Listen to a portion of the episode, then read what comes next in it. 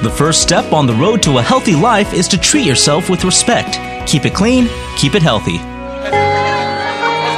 Okay, so in your teenage years, your brains are still developing. Unfortunately, the part of the brain responsible for controlling reasoning and impulses, the prefrontal cortex, is the last to develop. So next time we do something stupid, we can just say, it's not me, it's my prefrontal cortex. Aha, and that would be somewhat true. It becomes a major problem, however, when drugs become involved More likely to make bad decisions? Yes, and because a brain that's still developing is even more prone to damage, issues can be even more serious and also long lasting.